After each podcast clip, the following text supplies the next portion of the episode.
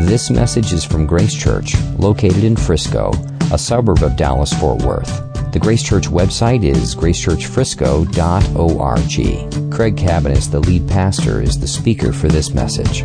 And open up your Bibles to 1 Peter. 1 Peter is towards the end of your New Testament. So if you're new to the Bible, if you go to the end of the New Testament, Revelation, and take a left, you will be there pretty pretty quickly. So, First Peter, our theme is stand firm, is what we're going to talk about. Stand firm is the name of this uh, series, and we'll really be looking at First Peter for the next uh, next few months. So, we're going to spend a long time uh, looking at this idea of stand firm uh, from the book of First Peter. So, let me pray, and then we will launch into what'll be a uh, what'll be a kickoff for a study for us for some time. Let's pray. God, we are so amazed by you and what you have done for us. And of all the many things that we celebrate about you, now we celebrate that you are speaking God, that you have not left it to us to figure things out, that you've not left it to us to do our best, but you have spoken to us through creation. You have spoken to us through your word. You've spoken to us through the Word, the Lord Jesus Christ, and tonight we open up a book where you speak authoritatively and clearly and powerfully to us. And we pray that in the coming weeks, as we journey through this letter of First Peter, that you would speak to us that you would open our eyes to Christ in ways that we have not seen him before. We pray that you would grant us grace to stand firm in a world where we feel resistance at uh, it sometimes it feels like at every place we turn so we pray for your grace and for your strength and for your help and tonight as we open this up this overview i pray that you would give us an appetite for you and for your word and for what's coming ahead in the weeks ahead in jesus name amen well uh, it seems like from just about every measurement that one could make that evangelical Christians, uh, and if you're new here, that would be us, we are evangelical Christians, uh, that evangelical Christians would be losing influence in the American culture. I mean, if you want to look at church attendance, if you want to look at um, the voice of the church into the culture, I think that everywhere you look, it's clear that the church's influence has been sliding and declining in our country for some time. Some evangelicals, many evangelicals, felt this summer there was a sharp cultural shift and a sharp movement um, with the Supreme Court decision legalizing gay marriage. And whether or not that actually represented a new cultural shift, or whether it really just solidified and confirmed the shift that's been taking place for years or decades in our culture. Many Christians have begun to express fear and at sometimes almost a panic type of a tone because there is all of a sudden a feeling that evangelical Christians no longer have home court advantage in the United States of America. That we no longer have a, a voice, a predominant voice. And, and matter of fact, to many it feels like we have become, we have moved from a religious majority to a religious minority in the culture at large. So whether you mark it with certain things that have happened recently or whether you just look around, I think anybody who's looking, Christian or non-Christian, would say the evangelical church does not have the influence or the voice that it once had in America. And so, what does that mean for the church? What does that mean? Does it mean that our religious liberties are going to start declining and eroding, maybe even at a faster pace? Does it mean that opposition to Christians, opposition to the church, opposition to what we believe in is going to be increasing? Does it mean that persecution against believers in Jesus Christ is inevitable? Is it coming? Is it inevitable in our country? And how are we as the church to respond? How are we to respond? Are we to be activists? And as activists sort of seek political and maybe moral change in our country? Or are we to just go about our business preaching the gospel and just trust the Lord will work it all out? God is sovereign after all. Well, what are we to do? And what really is the place of the church in the culture? What place should the church have? What voice should the church have into the culture at large? What is our role? And in many ways, some, some people I hear, it feels like we're almost going through an identity crisis. Like, who are we anyway as the church? At least in this country, maybe not in other places, but who are we? And I think this points to a real issue for the church in the days we live in. These are, these are vital, critical days, I believe. Um, and I think it points to a real issue. I, I don't know the answer to all the questions that I just ran off. I don't know the answer to all those questions, but this is what I do believe and what I do think I know from the scripture that's really necessary. And that is we must recover a biblical identity of the church we must understand who we are and what is our place and what is our goal.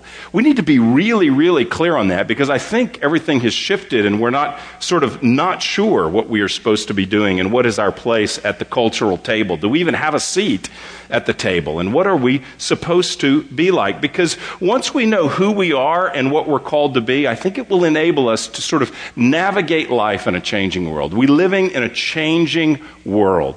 And we need clarity on how do we individually as Christians and how do we as a church navigate life in a changing world. And when we see how God identifies us, when we see how God describes the church and our purposes in the surrounding world, then we will have appropriate expectations. Because if we don't know what God's place for the church is, then we may be clamoring at all different kinds of things to get a voice in the culture.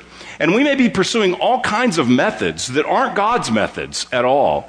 So we want to know what is our place? How has God defined us uh, uh, in, in terms of the surrounding culture? And that will help us to know what are we to emphasize as a church? What are we to prioritize? I've been thinking about this a lot in the, in the last few years, really.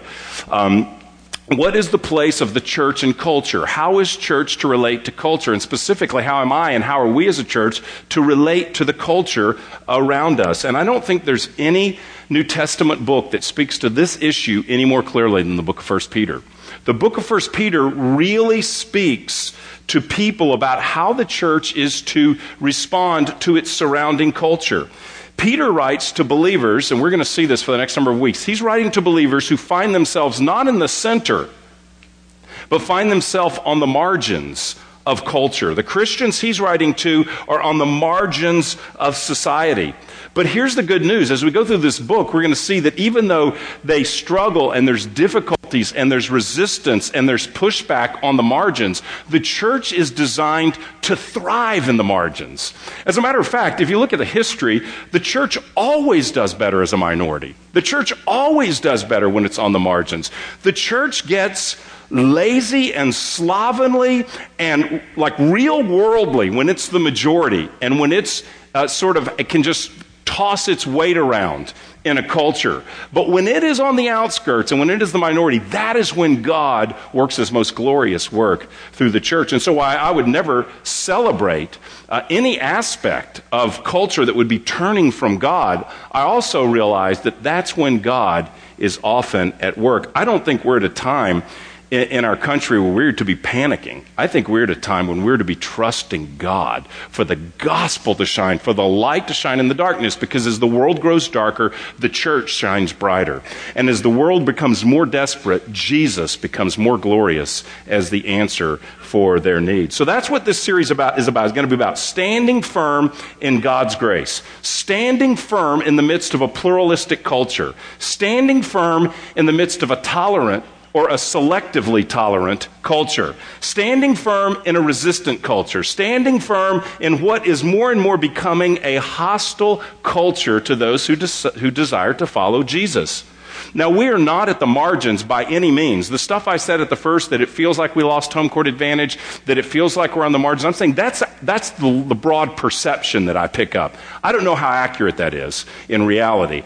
I know that we're not on the margins like the people that Peter's writing to, and I know we're not at the margins like people that are dying for their faith in many places in the world. And a little perspective is helpful to anemic American Christians like you and me who panic when the first person looks funny at us when other people are being beheaded for their faith all over the world. So a little perspective is helpful to know that in the world today and throughout world history, we still have it better than most have had it who want to stand up and preach the name of Jesus. There's no fear at all that someone's going to come in here, kill me, kill you, arrest us, shut, this down, or anything like that. So we do not suffer like Peter's original uh, recipient suffered, and we don't suffer like many in culture suffer. However, the trajectory is from the church moving to the margins of society in our voice, in our reputation, in what people are looking to. Many places people are leaving the church. Only one in five churches in the U.S. is growing. 80% of churches have plateaued or are declining. One in five is growing. And of the churches that are growing, the 20%, many of those, it's transfer growth. It's people that are coming from some other church. It's not people that are coming from the world and meeting Jesus. So there, there clearly is a decline of influence that, barring revival, the trajectory is. Uh, is one of marginalization for the church. But this is the time, I believe, that we can find God's hopeful uh, message in 1 Peter that that I don't know if the Lord's going to bring the church into this, the center of, uh, as, a, as, a, as a loud, influential voice in the culture. I don't know what he's going to do. But I do know that God works gloriously in the margins. For Jesus lived on the margin, and he is our Savior. Okay, here's what I'm going to do tonight.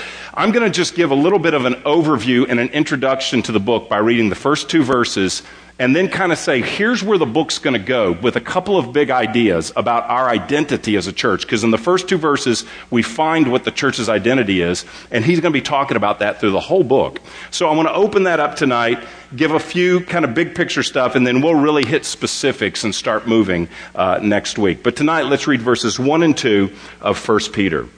Peter, an apostle of Jesus Christ, to those who are elect exiles of the dispersion in Pontus, Galatia, Cappadocia, Asia, and Bithynia, according to the foreknowledge of God the Father, in the sanctification of the Spirit, for obedience to Jesus Christ, and for sprinkling with his blood. May grace and peace be multiplied to you. Okay, so th- we find out from the very beginning. Well, first of all, I want to talk about who is the author, and then I want to talk about who are the recipients.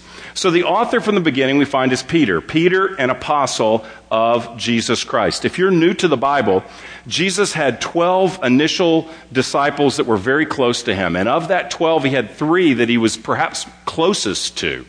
And one of those was Peter. So Peter was very close to Jesus. He was kind of a guy who spoke first and uh, thought later, kind of a ready, fire, aim. He was that guy, and uh, there's lots of uh, somewhat entertaining stories about him in the Gospels.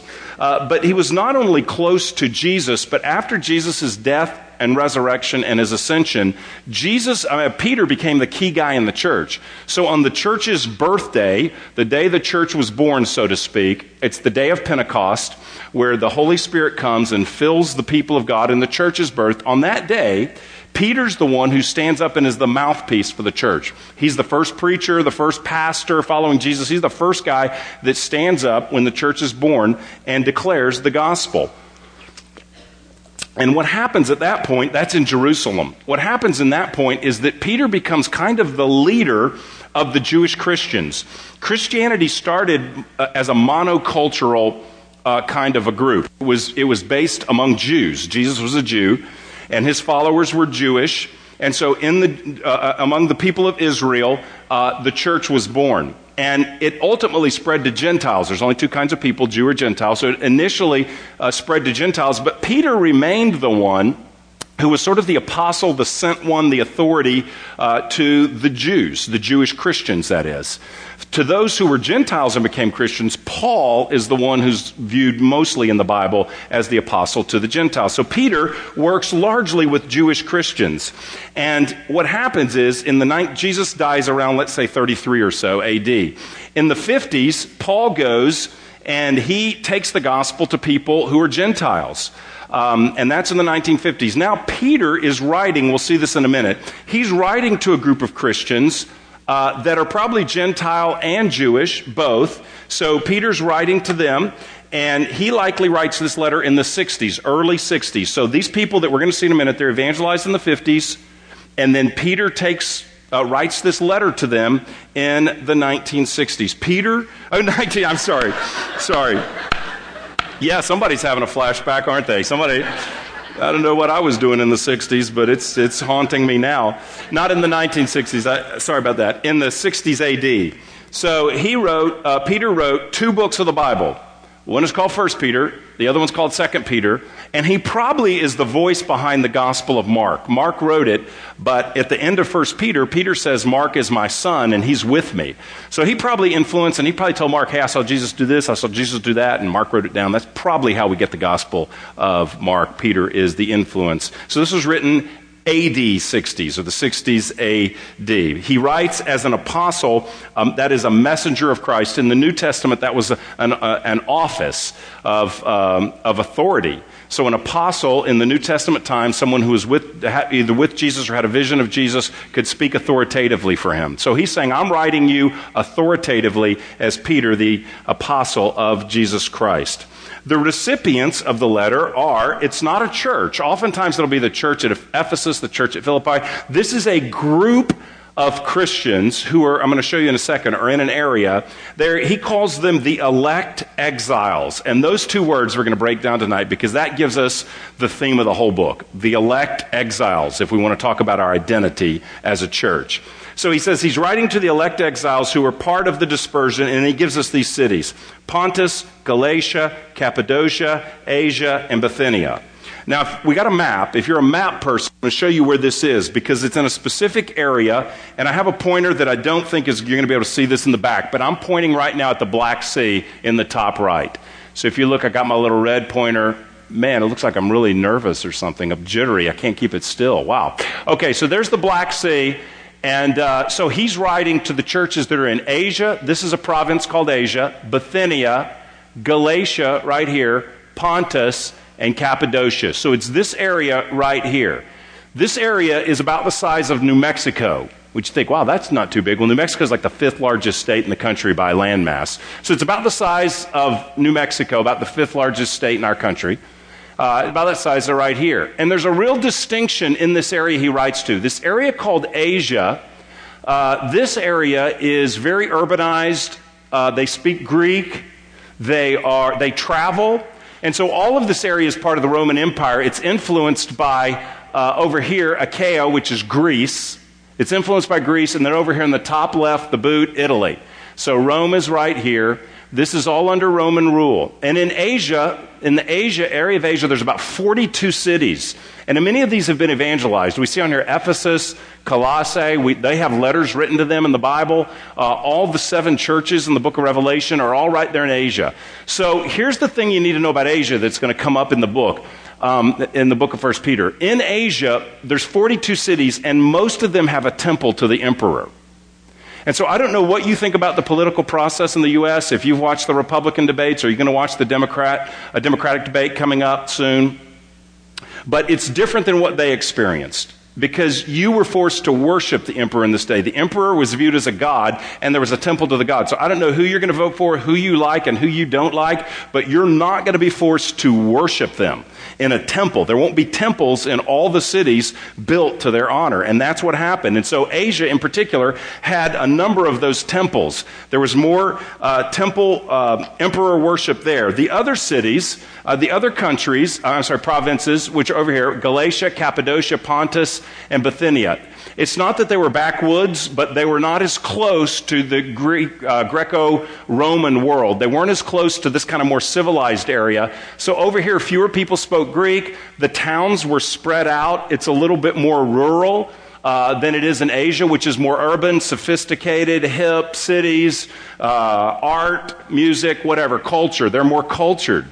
Now, why is that important? Why am I going into that kind of detail? Did I really want to miss the Cowboys game to find out about the difference in Asia and Bithynian culture? I mean, come on, give me a reason for that. Um, and we're not talking about the game, right? Because nobody's sharing scores in case you're DVRing it at home. Um, so uh, the reason I'm telling you that is because it's not. He says the same thing to all of them, but they don't all experience the same thing. There are some of them that are experiencing pushback. If you live in a town with a temple to an emperor and you will not worship at that temple and worship the emperor, you are going to get more pushback as a Christian than if you're kind of out in the sticks a little bit, where it's not as big of a deal. There's no temple to a to a emperor, and the opposition would not be as strong. So if you live in Alabama, the opposition to the gospel today would not look exactly like it would if you lived in Boston or Seattle. Uh, so, in many ways, in this illustration, the cities in Asia are Boston and Seattle. Those other ones, they're not Bible Belt, but they're just not going to be perhaps the same kind of resistance. But I say that because he says the same thing to all of them. So, these recipients are called the elect exiles. The writer is Peter. The recipients are Christians who are in Pontus, Galatia, Cappadocia, Asia, and Bithynia. And here is the message he sends to them. They, he describes as elect exiles. Okay, let's talk about this word exiles first. This is the message. The author, the recipients, now I want to talk to the message of the book. They are exiles. This word is translated a number of different ways. It comes up later in the book, but sometimes it's translated foreigners. Some, some uh, translations translate it foreigners. Some translate it aliens. Uh, not from space, but like from another country aliens, okay? Not from another uh, planet aliens. But sometimes it says they're aliens. So, like the New American Standard Bible, which is a very sound uh, translation of the Bible, the New American Standard translates it to those who reside as aliens. Okay? To those who reside as aliens, not exiles, but aliens. Sometimes it's called foreigners. Here's the idea it's someone who is viewed as a foreigner, someone who isn't from the country they live in, someone who is in a foreign land, who is living there and is different, does not have the rights and privileges of a citizen, like an alien in our country doesn't have the rights and the privileges as a citizen. And more than that, it's not just that they're exiles, aliens, foreigners. It's not just that they can't vote and they don't have the same rights as citizens. It's more than that. It's they're viewed a little bit suspiciously because they don't embrace all the customs of the host land they're in. It's, and we could see this now in our culture, there, in any country where there are people from other places. Sometimes they're viewed a little suspiciously. They don't do things like we do. They don't think. They don't. They speak a different language, perhaps, or they, there's something about them that is a, a bit different than the society in which they live. Now, here's what's important to note: He's not speaking um, literally. He's speaking metaphorically. He's not saying you were born in Rome, but now you live in Cappadocia. And man, is that like being an exile? You know, he's not saying that. these people may have been born and lived, excuse me, in these various provinces. He's speaking metaphorically and saying, You Christians that I'm writing to, yeah, you foreigners in the land you live in. Man, I was born in Cappadocia. My daddy was born in Cappadocia. My gramps was born in Cappadocia. What are you talking about? No, I'm talking metaphorically. You're in exile. You don't belong in Cappadocia. You don't belong in Pontus. Yeah, people are looking at you funny like you're foreign because you are foreign. So that's what that's how he's identifying them. We're going to see this comes up later in the letter. And the word exile, that's how the ESV translates it. The word exile is an Old Testament word which described the people of Israel. The people of Israel disobeyed God. They were captured by Babylon. They were taken off to Babylon and they lived in a foreign land. Remember the story of Daniel. He lived in a foreign land. And uh, so the language of exile is a biblical picture of God's people living in a foreign place. Now, in the Old Testament, the people were exiles because they disobeyed God. To Peter's audience, they're exiles because they're obeying God. Because you're obeying God, because you follow Jesus, it's like you live in a foreign land to which you don't belong, just like Israel back in the Old Testament. He says these are exiles of the dispersion. It means the same thing. The Greek word, you maybe have heard it before because people are referred to this way. It's called the diaspora or the di- uh, dispersion. It was Jews who were scattered and didn't live in Palestine but lived in other places. They were called the diaspora. They were part of the diaspora. Diaspora was just people who didn't live in their homeland who were scattered somewhere else. So he's just emphasizing it. You're like a foreigner who's been displaced into another land where you don't belong. That's what he's talking about. And they're not there because of war, they're not refugees, they haven't fled their homeland in persecution. They're just living where they were born, and they met Jesus, and they're following him, and now they feel like exiles. Because this world is not their home. They don't belong. They're not of this world. They are spiritual exiles. They are spiritually Heaven is their home. They're citizens of another kingdom. They are, they are part of God's kingdom. They belong to a different kingdom, and so they feel different in the land in which they live, even if it's the land they've always lived in. And that's true of you. And that's true of me if you're a believer in Jesus. This comes clear a little bit more that it's not about countries, really, it's about life is what it's about. Look at chapter 2, verses 11 and 12. Chapter 2, 11. Beloved, I urge you as sojourners. What's a sojourner? It's someone who's passing through. I urge you as those passing through and exiles. There it is to abstain from passions of the flesh which wage war against your soul. Keep your conduct among the Gentiles honorable, so that when they speak against you as evildoers, they may see your good deeds and glorify God on the day of visitation. Now, we're going to see that many of these readers are Gentiles, because he's later going to refer to them as such. But here he's using the picture of kind of spiritual Gentiles, those that don't know God. So don't act like people who don't know the Lord, don't act like that, abstain from the, pa- uh, the, the uh, passions of the flesh. That's what he's going to say to them later. At one point, he's going to say, Don't go back with your old friends, partying, sleeping around, and just acting like everybody else in the world. Don't go do that because that's, that's a different world. That was your former citizenship. Now you have a new citizenship. So, what is it like to be a spiritual exile? It means that you don't pursue the passions of the flesh. What are they? Uh, listen to like the last eight sermons we preached about. That's, that's part of it.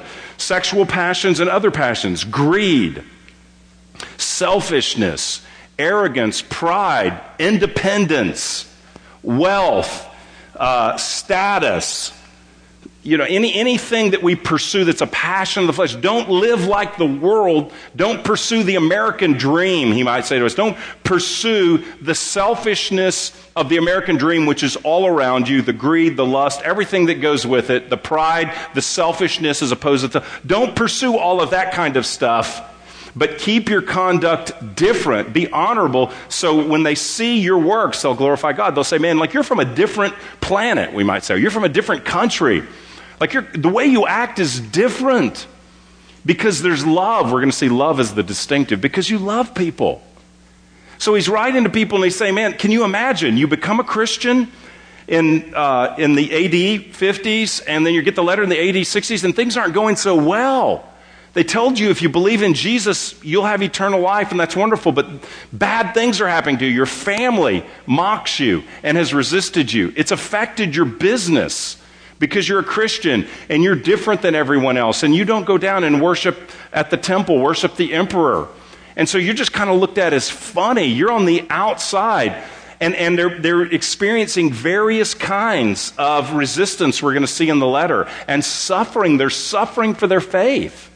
And so all of a sudden you're going, wow, what is so great about this? I thought this was going to be wonderful to believe in Jesus. And since I believed in Jesus, it hasn't been health and wealth. My, my life has gotten worse externally since believing in Jesus. Everybody liked me on the job before I became a Christian. Everybody invited me over to party before I became a Christian. Everything was great, but now it's costing me something. And so Peter's writing them and saying, hey, don't be surprised. You're a foreigner. You're an alien. From the very beginning, you are an exile. It's like you've been scattered. You're not in your homeland anymore because you died to that person and you're a new person in a new kingdom. And he's saying this from the beginning. This is the definition of the Christian life. Wow, in America, it feels like the church is sort of getting pushed to the margins. Welcome to Christianity. That is what Christianity has always been. It has always been a message that is resisted by a world that is under the sway of the enemy, the world, the flesh, and the devil. And so that's what he's saying to them from the beginning. He's letting them know what their status is. He wants them to rightly, he wants them to know how to rightly live in a culture that does not love Jesus. And so he gives them this compelling analogy of exile. In terms of your faith, you are a foreigner. Realize that. And that will help you understand what it's like to be in a place that you're not from. Have you ever been in a place where you're not, where it's just different and you don't feel comfortable, you don't feel at home? At some level, that's all of life on the planet. Until we see Jesus face to face, there's going to be a degree of homesickness and I don't fit in, and I don't connect, and I don't relate. That's the fallen world. That's not you haven't found your best friend. That's humanity. I remember I spent a summer in the country of Panama. I didn't know any Spanish, so what, what idea to go to a country where you don't speak any of their language? That's not brilliant, but I went on this mission trip for a summer and you didn't have to speak the language, so I didn't. And uh, I can just remember I had a great experience. But I can remember at various times just going, man, this is, I, I'm just like, feel disoriented almost. I feel so out of place.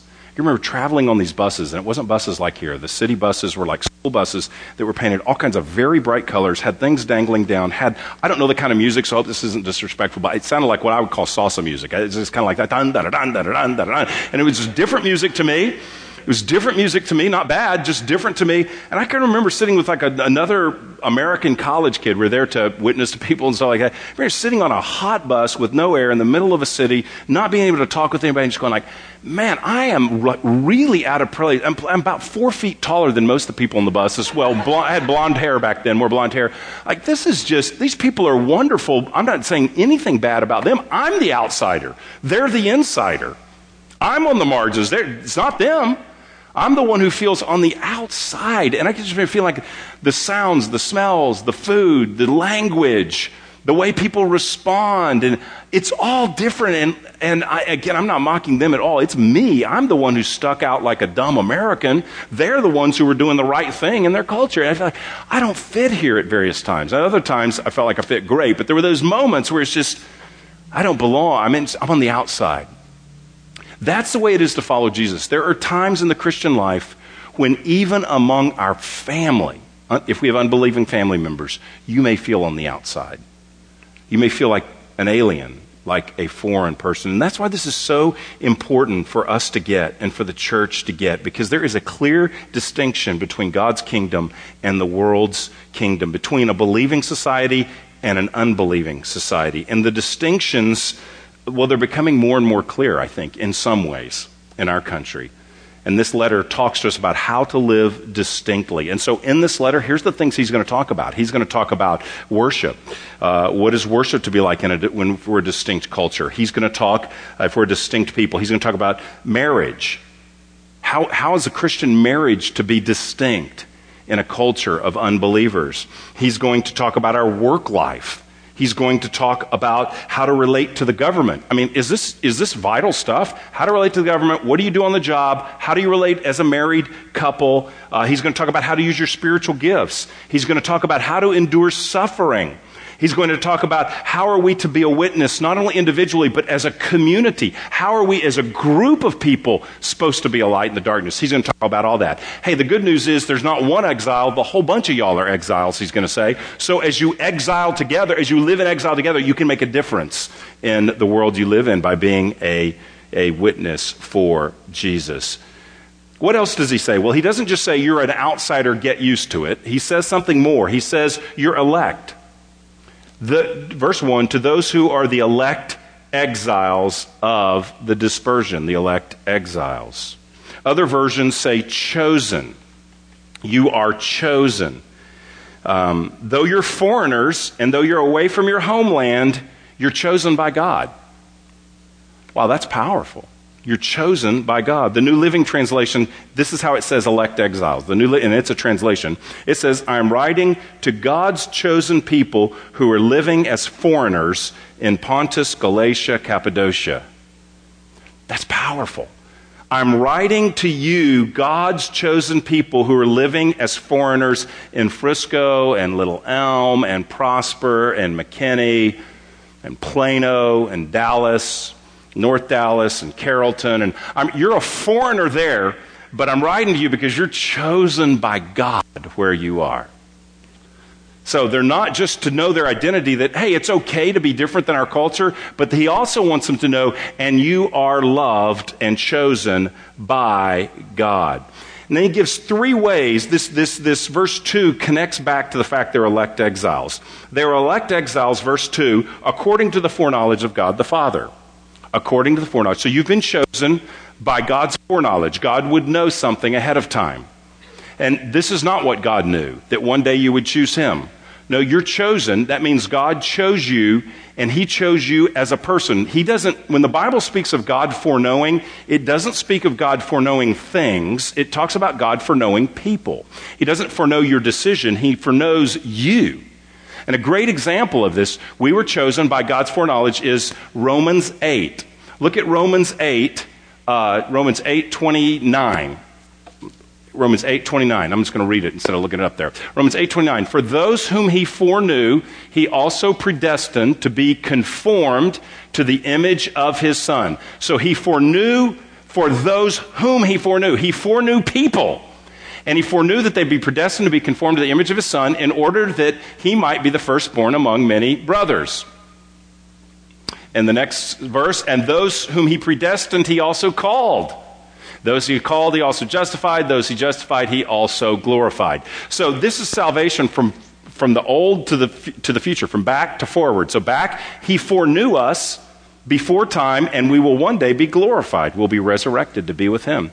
So you were chosen, and God foreknew you according to the foreknowledge of God. According to his foreknowledge, you were chosen by him. He wants to secure them in that from the very beginning. And he doesn't just say, God foreknew you. What does he say?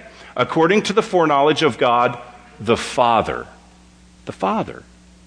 Here's what he wants them to know it's tough. You're being resisted. You feel like you don't fit. It's disorienting. It's confusing. You feel isolated at points. You feel resisted. Okay, that is the Christian life to some degree, but you have been chosen by the Father.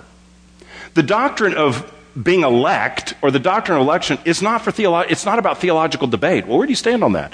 He's not saying, "Hey, let's have a big debate over this." He's just saying, "You're not going to be able to figure it all out, but let me tell you this. God picked you." Foreknowledge in the Bible and election, rather, not foreknowledge, election in the Bible is always selecting someone out of this group and taking them apart to be God's people. Like Abraham. God looks over the whole world and he says, I'm going to make a people for myself. We don't know why, but in his mercy, I pick Abraham. And from Abraham's going to come Israel. Why didn't he pick some Hittite? Or why didn't he pick someone? I don't know. But he chose in love, and that's what he wants them to know. He, he wants them to know God chose, picked you.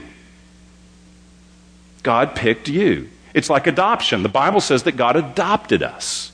It's like selecting a child to be your child. If you're, we, have, we have adoptive parents in our church. And an, a, the, the root of adoption is that you select a child to be yours. And that's exactly what he's, the Father does that for us. So that's to be comforting when they're living on the margins, when they're experiencing rejection, when people are mocking their faith, when there is you know, religious rejection for not worshiping the emperor. From the get go, Peter wants them to know they have a Father in heaven who knew ahead of time this would happen, who had chosen them ahead of time, who had elected them to be in his family, to be his children, so that they would present the message of the gospel to the world that desperately needs his love. Chosen by the Father's love. And he tells them that not to puff them up, so like, I'm in, I'm chosen by the Father. It's not so that they would be arrogant, but to give them their proper identity.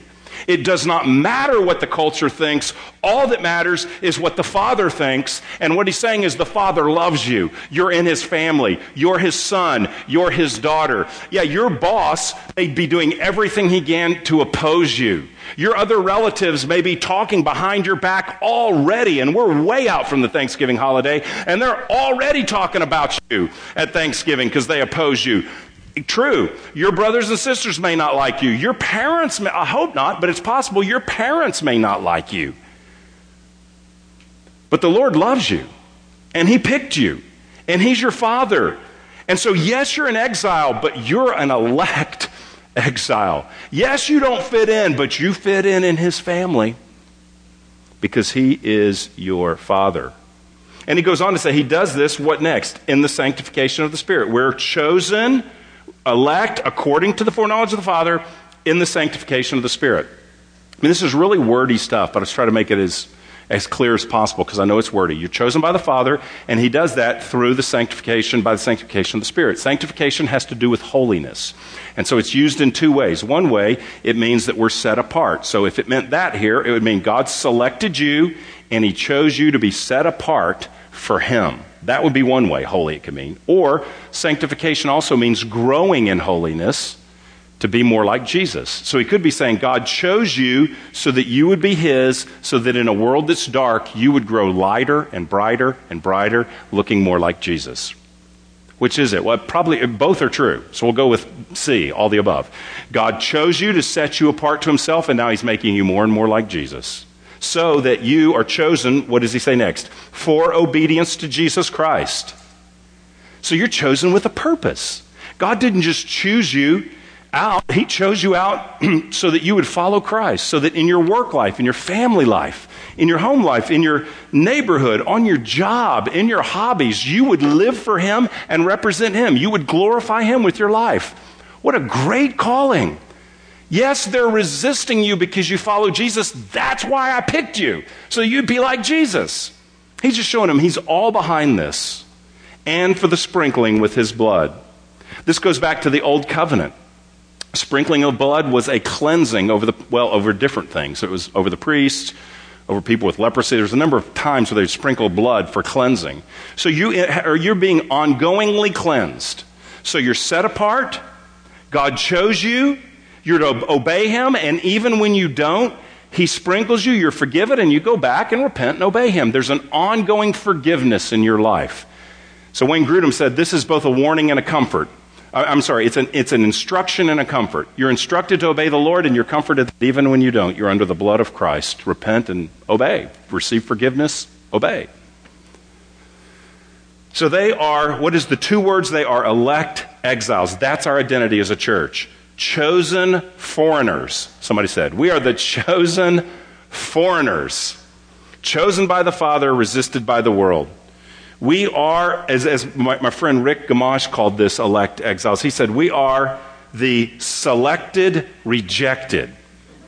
Which is a great, like in my college days, that would have been a good name for a punk band, a punk rock band. We are the selected rejected. That would have been, that's just like a rock band all over it right there. We're the selected rejected. Selected by the Lord, though some in our culture are going to reject us. And the selected rejected just sounds a whole lot like Jesus, doesn't it? John 15, Jesus says, The servant's not greater than his master. They persecuted me, they will persecute you. He was resisted by people, not by the Father, but by people. No matter, he was resisted. And so there is this real sense that the Christian message will always place us in foreign status in the world. Always.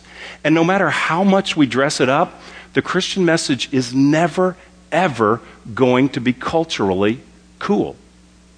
We can bring in fog machines. We could do a light show right now. I could go buy some skinny jeans. We do all kinds of stuff. That's a threat. That's a threat. We could do all kinds of th- stuff to re- and, and, and to relevant it out. And the three things I just mentioned aren't sinful. They just came to my mind. But I'm just saying we could do all kinds of things to say, this will make it. What, or what, wherever you are. We could do cowboy church if you're out in the country. Uh, we could do hip hop church. We could do whatever it is. I couldn't, but some people could. We could do whatever it is that, that connects with a segment of society to look relevant. But it's never going to be cool in a pluralistic world to say there's one way. We're going to say it lovingly. We're going to say it respectfully. We're going to say it gently. But if you do not believe in Jesus alone, you are condemned for eternity. You cannot make that message cool. In a world that lives for tolerance, if you say that this is the only way, and if you don't believe it, you are separated from God, that will never be cool. That will always be foreign. That will always be alien. That will always be different. You, you can't you can't say that. I mean, you just can't declare. You can't have swag and cool by just declaring, if you don't believe in Jesus, you're condemned. That will always be resisted in any culture. You cannot teach the sexual ethics of the Bible and have the entire unbelieving world say, that is great. Tell us more. Some people will. And the sexual ethics aren't our message. Jesus is our message. But you can't take the entailments of faith. You can't take what Christ produces in us and live that way and have the world applaud that. You cannot wade into the political arena. I know whether you're on the right or the left, there are religious right and religious left who all want to ask, act as if there is a Christian political deal going on, okay, fine. If you're on the religious left, left or right, either, either spectrum, just go up and start talking about Jesus is the only way. And there's only one way to the Father and see how that's appreciated. It's just not, you cannot wade into the political world. You cannot wade into the educational world. You cannot wade into the, uh, uh, the entertainment world by saying the Bible is entirely true and authoritative. God's word is inerrant, and we are called to obey him. You just can't say that, and everybody's going, oh, yes. Now, you can say certain things like, yeah, I want to thank God that He helped me win this Grammy. I mean, you can mention Jesus at certain times. Yeah, we won the Super Bowl. It's like, shout out to the man upstairs. Okay, everybody's one. Oh, yeah, yeah, yeah, yeah, yeah. But in reality, you can't bring the claims of the gospel to bear in a society and not look foreign. We should be relevant in, in, in our language. We should seek to connect. We shouldn't be archaic for archaic's sake. We should talk the language. We should be good neighbors. We should relate to people, but you can't dress up the message and say, wow, I thought getting saved was going to make me cool. What happened to the founder of our religion? They killed Jesus. They didn't give him Man of the Year. Time magazine, Man of the Year. No, they killed him. He was nailed to a cross, not handed a Grammy or an Oscar. He was nailed to a cross. And he says, Whoever follows me, there's going to be a sense in which you are out of sync because you've got to take up your cross. I've got to take up my cross. And if you want to be exactly like the world's culture, if you want to have the exact same beliefs, the exact same values, the exact same customs, the exact same conduct, so that it costs you nothing, then Jesus is not for you. I don't know what you were told at the altar call or when you heard the gospel or in the track or in your friend sharing the gospel. I don't know what they told you, but here's what Jesus said it's a glorious gift. It's a wonderful gift. You cannot earn or deserve salvation but you've got to take up a cross and follow him daily. You've got to die to yourself. And if that was in the fine print and you didn't get it, and you were told you could just get healing and uh, a better job and a great spouse, and if you were told you could get the American dream by praying this one little prayer, you were deceived. You were deceived because that's not in the Bible. He says, Hey, everybody, guess what? You're a foreigner. You're like an illegal alien. That's what he says from the beginning. You're like an exile but you're a chosen by the Father exile. And that makes a wonderful difference. Now, I, want to say something really important, just so I'm not misunderstood, and we'll get into this. I, I just got to say this one thing, though. It's important. I am not talking about, nor does this letter talk about withdrawing from the world. M- many of us, I don't know the percentage, many of us don't need to withdraw more from the world. We need to press into the world. I didn't say sin. I didn't say pursue the world's worldliness. I didn't say pursue the world's mindset. I'm saying we need to be connected to people in the world that don't know Jesus. So many of us need to press into people that don't know the Lord.